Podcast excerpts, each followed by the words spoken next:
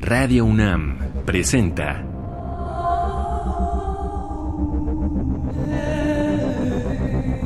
Islas Resonantes. Pensar el mundo a través del sonido.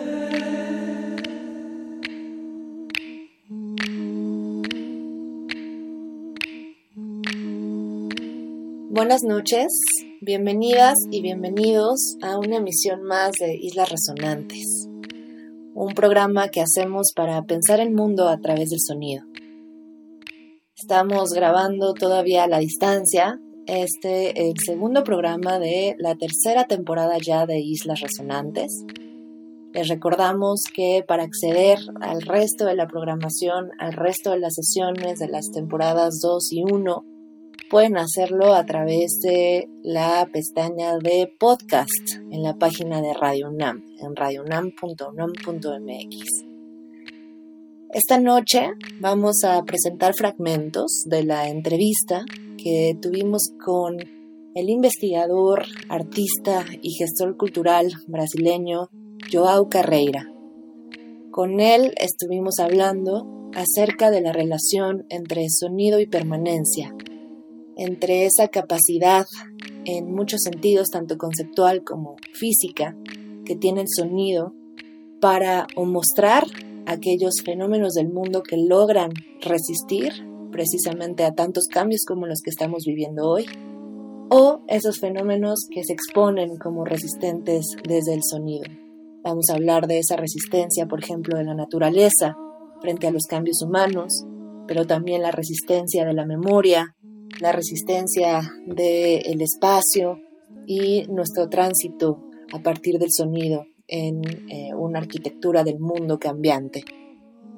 Se llama así entonces esta sesión de hoy, Sonido y Permanencia. Muchas gracias por escucharnos. Mi nombre es Cintia García Leiva y me acompaña a la distancia Oscar Peralta Caballero, productor de esta serie. Están en Radio UNAM, Experiencia Sonora.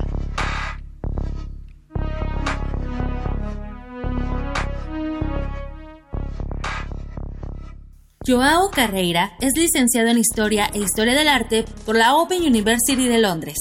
Realizó una formación adicional en Historia del Mercado del Arte en el Sotheby's Institute y actualmente cursa una maestría ejecutiva y un posgrado en liderazgo cultural en la Royal Academy of Arts and Masters University. Joao dirige la coleccionista Art Consultancy, la cual fundó en Sao Paulo en 2014 y que puede visitarse en coleccionista.com.br.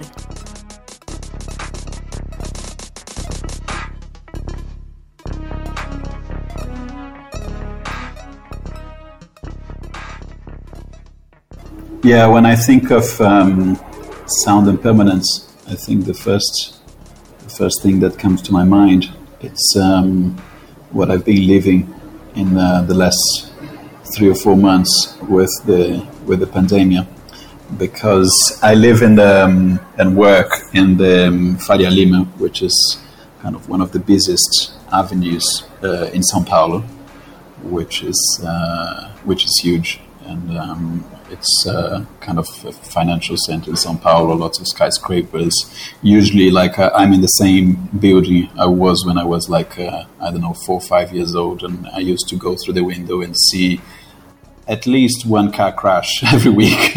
like, now, now it became quieter, and uh, but, uh, but it's still not in terms of car crash, but it's still like it was so noisy and so polluted, and and um, and now with the pandemic, everything became so quiet that uh, I wake up with the birds, and and this is kind of it's it's a sound that transport me to I don't know holiday experiences and uh, meditation experience and trips to nature. And so it's so it's so kind of different. It's, it's like a collage like to, to, to open my window and see what i see. And i'm so used to associate that landscape and that view of skyscrapers and busy avenues and and horns and everything and like and, and, and now i like i have that image with silence and with like uh, birds and, and cigarras, and so um, so it's it does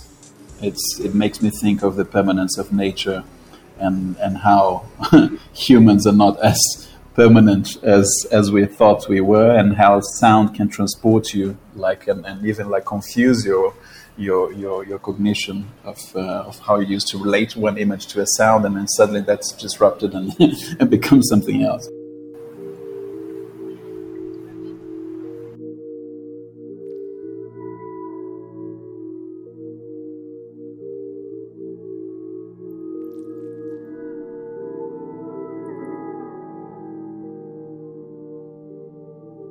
Acabamos de escuchar esta primera intervención, este primer bloque con Joao Carreira. Y la pregunta con la que casi siempre abrimos cuando entrevistamos a algún invitado o alguna invitada en este programa tiene que ver con la primera relación que ese invitado hace con el tema que hemos eh, elegido o sugerido. En este caso, la primera asociación que hace Joao Carreira en términos de sonido y su relación con lo que permanece, con lo que resiste, es desde luego la permanencia de la naturaleza. Escucharán, y simplemente lo parafraseo de manera muy general, que eh, sorprendido en esta casa en Sao Paulo, en donde actualmente reside, ese tráfico y creo que todos los que vivimos en una ciudad también tan agitada como la Ciudad de México podemos sentir y vivir una cosa similar. Lo que ha pasado durante la pandemia es este otro sonido, que es un sonido mucho más contemplativo, en contraste con la agitación de la calle, la agitación del tráfico, el ruido citadino común, natural, y para Joao, en términos de la experiencia sonora en la pandemia, esto que comienza a sonar afuera de su ventana, en vez de estos automóviles ruidosos y nos dice incluso estos choques entre automovilistas que suele presenciar eh, de manera muy constante, escucha ahora aves, escucha ahora pájaros, escucha ahora otro tipo de sonidos de la ciudad de ese Sao Paulo tan agitado también, que él no reconoce y que ahora vive de otra manera sonoramente. Vamos a ir avanzando en este sentido y veremos que esta sesión, sin quererlo quizá, fue llevándonos a la idea de la permanencia también como posibilidad de mundo, que como saben quienes ya nos escuchan hace tiempo, es un tema que nos interesa mucho aquí revisar, la posibilidad de un mundo que se ve expuesto desde la sonoridad, eh, un mundo que quizá no hemos atendido y ahora con esto que vivimos precisamente hay muchas sonoridades que se exponen, que se nos muestran y nos muestran esa posibilidad o ese mundo que ha estado precisamente resistiendo. Lo que vamos a escuchar ahora para acompañar este primer bloque de la entrevista con Joao Carreira es eh, una colaboración grabada de manera independiente entre Felicia Atkinson, una artista francesa, editora, también investigadora, que hemos presentado varias veces, con Tamuka Watanabe y otro favorito de aquí, que es Akira Rebelae. Ellos tres colaboraron para la recomposición del soundtrack japonés Mada Kokoni Iru, y en 2020 este soundtrack Recomposed fue editado y vamos a escuchar precisamente en términos de sonido y permanencia en relación con lo natural un track, el primero de este álbum, llamado The Rain, la lluvia. Se quedan entonces con Felicia Atkinson, Takuma Watanabe, Akira Rebelai. Están en Islas Resonantes, hablamos de sonido y permanencia.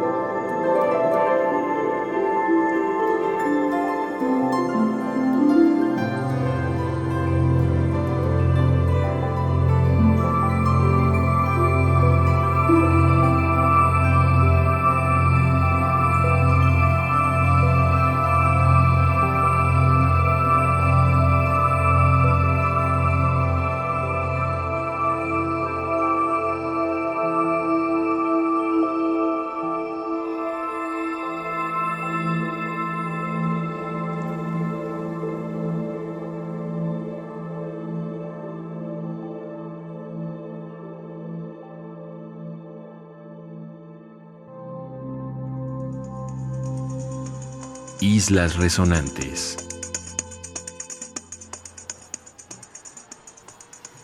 I think it's. Uh, I think there's potential to be explored in a in a in a different way, and uh, one of these interactions I had in um, in the last I don't know two three months was uh, was actually not an event that I, I, hosted, but was an event that I attended with some performers, and uh, and they were using sound in a way to make us challenge uh, the technological mediation. It's like uh, if we have our eyes open, depending on the quality of the equipment we're using, we, we perceive each other as you being Mexico and me as being in Brazil. But if we close our eyes and, uh, and, and the sound is good enough, it's almost as if you were in the room. And, uh, and, and so the performers, they were exploring that. They were saying, like, everybody had a few, I don't know, 20 people, 30 people in the in the it was kind of was a Zoom performance, and they said like close your eyes and like talk to each other. Now keep your eyes closed and share secrets with each other. And then and and there was a point where you almost felt like with those people like putting heartfelt like emotions in what they were saying and sharing things they normally don't share and you with the eyes closed and forgetting that you actually there was a screen between us it felt like everybody was in the room. And uh, so i think there is potential for for sound to, to, to be used in different ways and this is already happening. Now with regards to language and um, i think um, I think we are being because now is everything is so finite and like we we are confined at at home mostly, and we are having to find new ways of connecting, and um, and we have to find new ways of connecting and and, and touching people and being touched, and I think uh, we're being called to to use imagination. And um, because if we only do what we used to do, like we used to use computers and be home mostly like to to do scripted tasks. I think uh, this is one of the subjects that interests me a lot. Is it's like it's how in a way we are already cyborgs. In a way, we are already like mediated by platforms, and these platforms that have, have their very strict protocols what we can do, what we cannot do, and and uh, and somehow they dictate emotionally how we react to them. You can be a minute to do one thing, you can be like one, one hour to do another thing. it's like a minute video in the feed, uh, sixty minutes video if you're in a live and, uh, and, and, and that conditions how, how your, your nerve system, your emotions, like you have notifications for everything. If you, and uh, th- those notifications can drive you, make you quite stressful and and usually you are live to do one thing like you you have a message to deliver you have a target a goal a performance you have some sort of metric. And um, so, talking about language and sound and other ways of touching people, one thing that's stayed with me, and talking about sound and, and, and permanence, perhaps, it's, um, it's a documentary I saw with Quince Jones, and, and he says when you have a creative interaction, like uh, 30% of it should be left to God, to improvisation. And uh, so you, you can have like two thirds of it scripted, like you go and get together to do X, Y, and Z for two thirds of the time. Another third should be improvised and should somehow be created together between those people in that situation, reacting to the situation, to the context, to the other person, as, as a genuine exchange and not something scripted.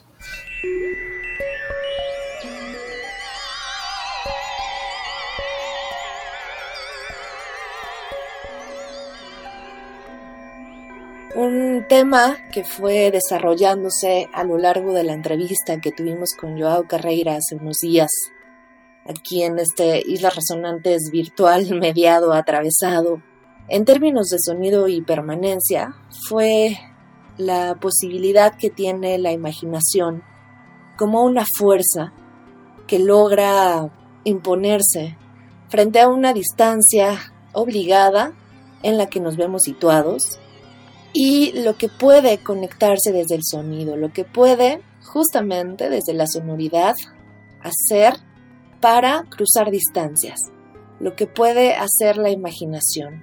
Una de esas posibilidades imaginativas, desde luego, será la relación entre el lenguaje y sonido, lo que puede hacer no solamente la palabra en su dimensión semántica, sino por supuesto la gestualidad del lenguaje, la gestualidad corporal, que hoy no puede tocar otros cuerpos como lo hacía, y entonces emula a partir de otras estrategias de conectividad, estrategias imaginativas, estrategias que pasan por el sonido, su potencia para alcanzar. ¿Qué es lo que puede conectarse desde el sonido? ¿Qué es lo que imaginativamente puede hacer el sonido? Es uno de los temas que fueron tocados en esta entrevista con Joao Carreira. Estamos pensando en esta posibilidad de, alcanzar, de alcanzar cuerpos, por supuesto también en una idea de invocar. Y es por ello que elegimos de una mujer extraordinaria, compositora favorita también aquí en Islas Resonantes, un track llamado precisamente Invocation. La invocación como ese llamado En este caso, escucharán ustedes eh, en un track que desde luego, como en muchos de Paulino Oliveros, no presenta voz. Este es un track que viene en el álbum Sanctuary de 1995, en el que colaboraron los músicos Stuart Dempster y David Gamper. La invocación en todas estas tecnologías de la invisibilidad que atraviesa el sonido es una forma de alcance entre cuerpos. Este álbum, grabado bajo la editorial Mouth, eh, presenta un modo de esa invocación. Se quedan con Paulino Oliveros, escuchamos Invocation de 1995 con Stuart Dempster y David Gamper. Están en Islas Resonantes, entrevistamos al gestor cultural Joao Carreira para el tema sonido y permanencia.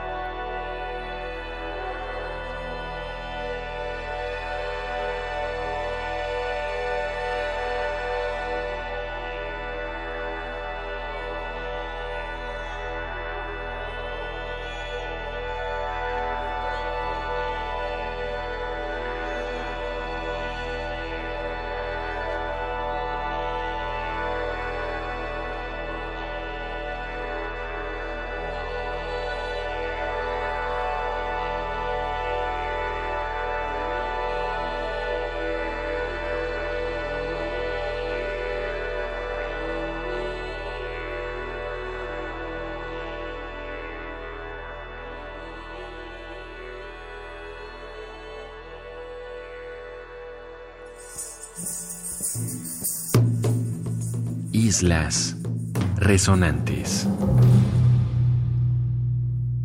And I'm finding myself like resurrecting maybe things that um, maybe when I was a child and I was, I don't know, doing origamis with my father and like these things that are very much like without a goal, without a metric attached, that uh, are, are down to, to craft, to, to, to communication in human way. And, uh, but in a new way because now it's, it's not limited by the physical access anymore, isn't it? Because as, as perhaps if we were in a regular situation without the pandemic, and um, maybe we wouldn't be connecting now because we would think as each other like as being far and um, now since the, the, the, the, physical connection is, is no longer something that uh, we, we think of it's as easy to connect with you as it is with somebody who is like 30 meters from me my neighbor.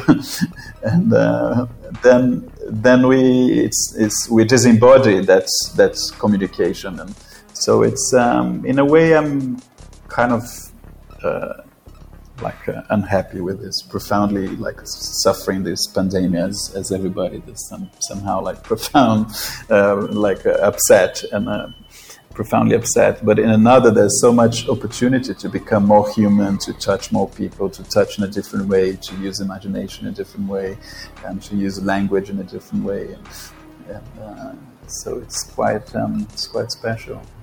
I think uh, you know I have a friend who says like his only worry is whether this uh, pandemic will be too short, and then I and I said like tell me more, and and, and he said well it's it's making us rethink and like so so many things in our contact with nature and our contact with each other. And and um, that if it's too short this will be a temporary thing and the world will, would go back to this like he said that to me a few months ago. But uh, so like he was worried if it lasts for a month two three months then all the good things it's bringing it would um, it would uh, it would fade away and, and if it's long enough they will actually become structural changes so when i see what's happening in terms of valuing nature more in terms of people like um, discussing important topics online more. And in Brazil, this uh, racism and anti-racist like movement is very strong because I think in America they have like 17% of, of black people. I think in England, I don't know, it's four or five percent. Here it's 54. And uh, so this is like uh, going like shockwaves through through society, and like they're really uh, get, using this this moment to to get together, to get united, to get act politically as a bloc. And, and I think there is a lot of, of benefit to it because uh, black people understand about solidarity, they understand about being human, and it's I think it's good for everybody if they get more leadership. And um, so um, so these are like these this connection uh, with with each other, these networks of solidarity, this connection with nature and this ability of connecting through frontiers and boundaries, I think I would like it to, to, to, to remain, to be permanent.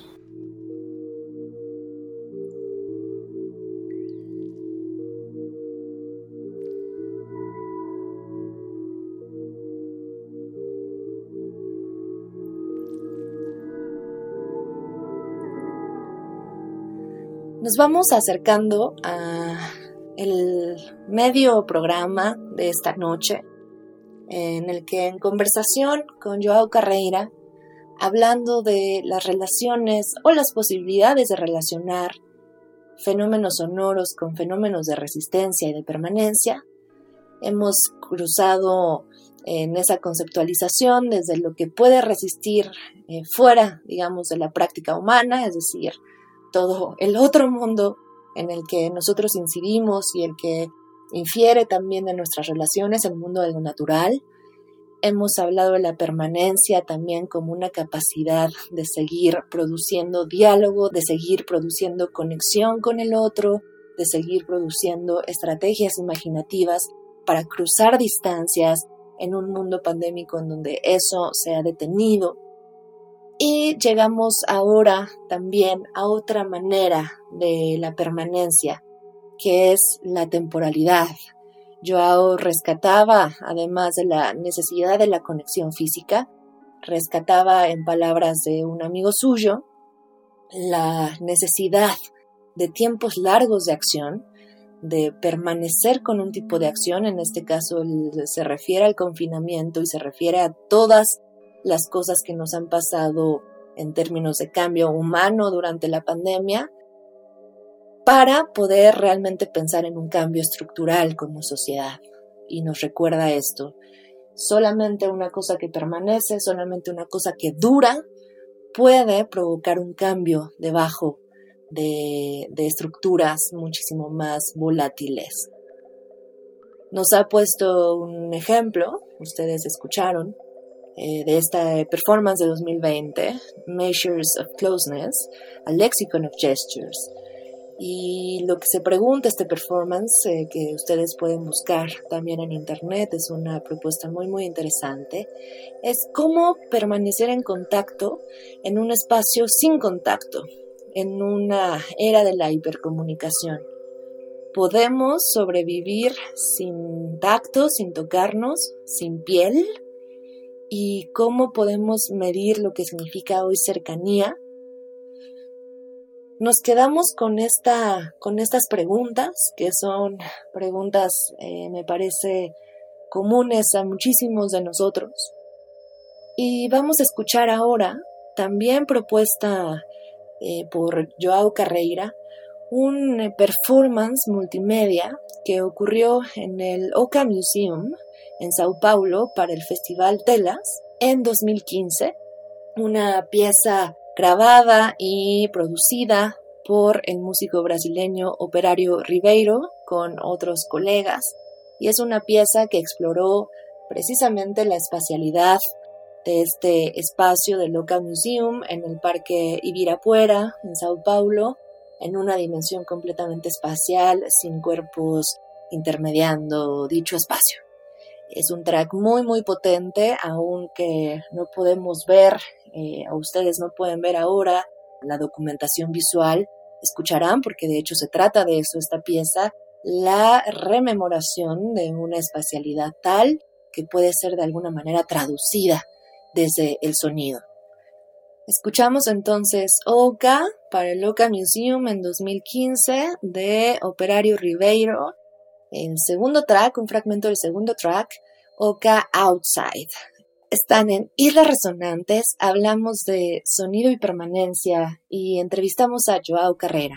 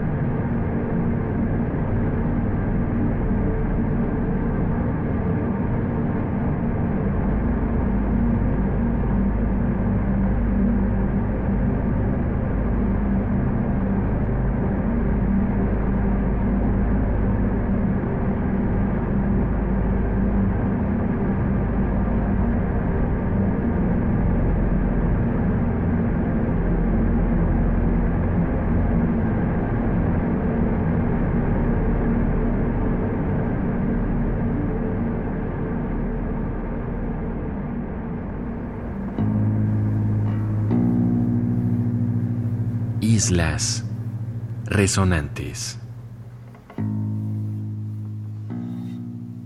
Yeah, I think definitely there's some songs and some voices of, of people, and I remember like uh, like uh, my grand, grandfather was was ill, and I thought I was going not be able to talk to him anymore, and then when I talked to him and I could hear his voice, and that was like deeply emotional, and like when my grandmother was passing away, the last song we listened to together when like she was a couple of days before she died, and this song sings to me now. It's like uh, it's something that still like uh, affects me a, a, lot and put put me makes me very emotional, and because it's that song that we we listen together at the end of her life, and and um, yeah, yeah. What else in terms of sound?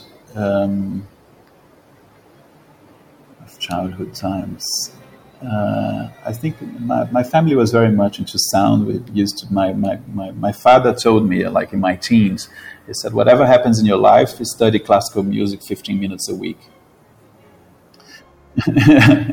he said, like you, like just do it, and you you understand why later. Maybe you don't understand why now because you're too young. You just do it, and you you you'll be grateful for it later. And uh, so there are lots of um, of, um, of, of, songs that I, I, hear throughout this time. And there was a once it's um, we were listening to uh, Beethoven's uh, symphony, and uh, and he burst into tears. He was talking about. He said, "This is the the anthem of humanity." Like we have national anthems, so it's like, like Beethoven's. Uh, I think was the Ninth Symphony. This is the anthem of humanity, and uh, so that was yeah, caused me a big impact to think, well, perhaps that's true. Perhaps that sound, like that song, and to think that that was composed with somebody who was deaf, it's like, perhaps it is the anthem of humanity. And that was, and um, and so there was always a lot of music around, and I'm always researching sound as well. I've been researching, if, like art related or not non-art related, and. Uh, like when uh, this soundscape stuff that I've seen in documentary. I've seen. I have a sort of a mentor for for sound research. is a Brazilian artist called Operario Ribeiro, and he does uh, like we met. Uh, I don't remember how we met, but when I went to talk about art and sound, I ring him, and uh, and he made a project that I wanted to mention here.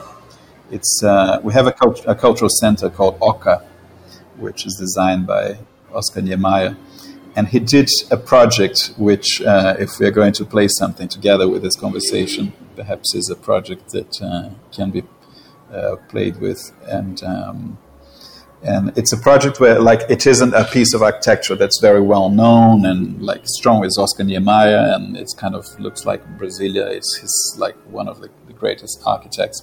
And he creates some music that emphasizes the acoustic qualities of that particular type of architecture that has some round lines and and uh, so you listen to the to the to the art the sound art piece that he made and you kind of relate to the architecture to the space of the architecture and to the size of the scale of the architecture in a different way because of his sound piece. And uh, so this relationship between sound and space sounds and, and architecture it's uh, it's an interesting piece and uh, that I, I like to share and uh, yeah some some other um, ideas that came to me is like my my birthday this this year. I think two two last thoughts that um, kind of became memorable experience related to to sound. And uh, one was my birthday like I organized a birthday and this was April or like a birthday on Zoom and it was when it was time to people to sing the happy birthday i said no let's sing another song. And, and, people was like so confused and uh, because we are so used to sing happy birthday and uh, i think we are so used to turn on the radio and listen to the stuff that we like. And i said no let's sing like richard stallman's song like the free software song and like people are so confused. And then and then and i said look if we're singing a song here's the lyric. Like here's the guy singing. Let's just imitate it. And, but like we, we, we laughed so much. And, and i think people are still talking about it today. And everything i did was only to change the song that we are and become such a bonding unusual experience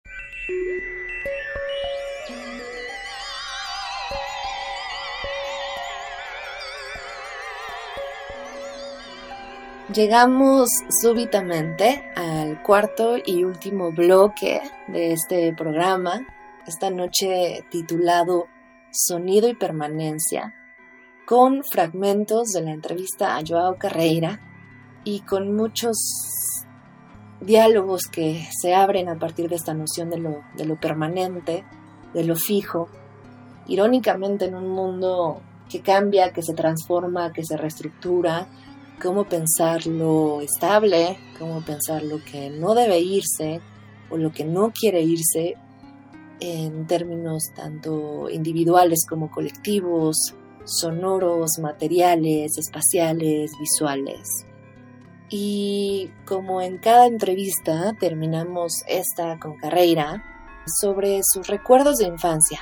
Otro tipo de, de permanencia es desde luego la memoria, la memoria voluntaria e involuntaria, desde luego, pero esa que relaciona otra vida, una vida anterior, una vida, si se quiere, de la infancia, como hemos tenido algunos casos, o de la juventud, o algún recuerdo, pues, que eh, esté marcado sobre todo por una sonoridad.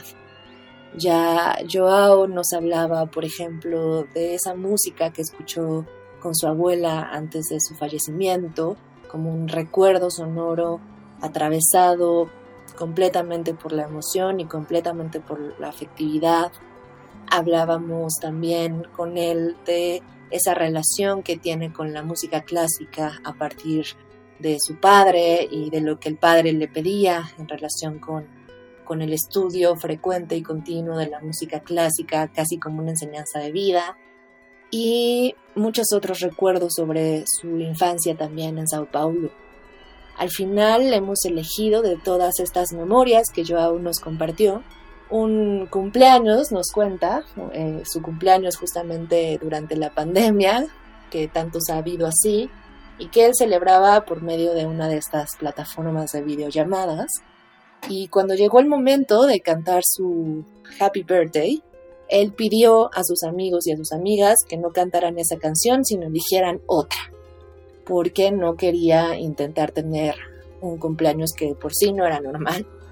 Y eh, lo que terminaron cantando, y es lo que vamos a escuchar, fue una pequeña canción, moto, juego, que se hizo conocida por Richard Stallman, que sabrán algunas, algunos, es el fundador del movimiento de software libre un programador, estudioso, digamos, de eh, las tecnologías libres y un promotor de los derechos humanos en términos de lo tecnológico. Vamos a escuchar de Richard Stallman, no un track producido, sino la documentación de Free Software Song, eh, que grabó en algún punto en Ecuador en 2011. Y con eso vamos a cerrar este programa de sonido y permanencia. Muchas gracias a Oscar Peralta Caballero, productor de esta serie, en los controles. Mi nombre es Cintia García Leiva y nos escuchamos el próximo martes a las 11 de la noche en una emisión más de Islas Razonantes. Gracias a todas, a todos. Están en Radio UNAM, Experiencia Sonora. Un ritmo de siete compases. Entonces, si les parece un poco, ah, un poco confuso, no es un error por ejemplo, es este ritmo.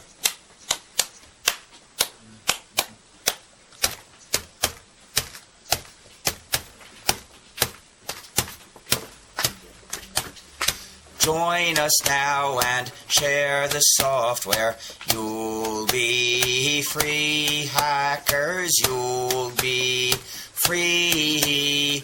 Join us now and share the software. You'll be free. Hackers, you'll be free. Hoarders can get piles of money. That is true. Hackers, that is true but they cannot help their neighbors. That's not good. Hackers, that's not good. when we have enough free software at our call. Hackers at our call. We'll kick out those dirty licenses evermore. Hackers evermore. Join us now and share the software. You'll be free. Hackers. Radio UNAM presentó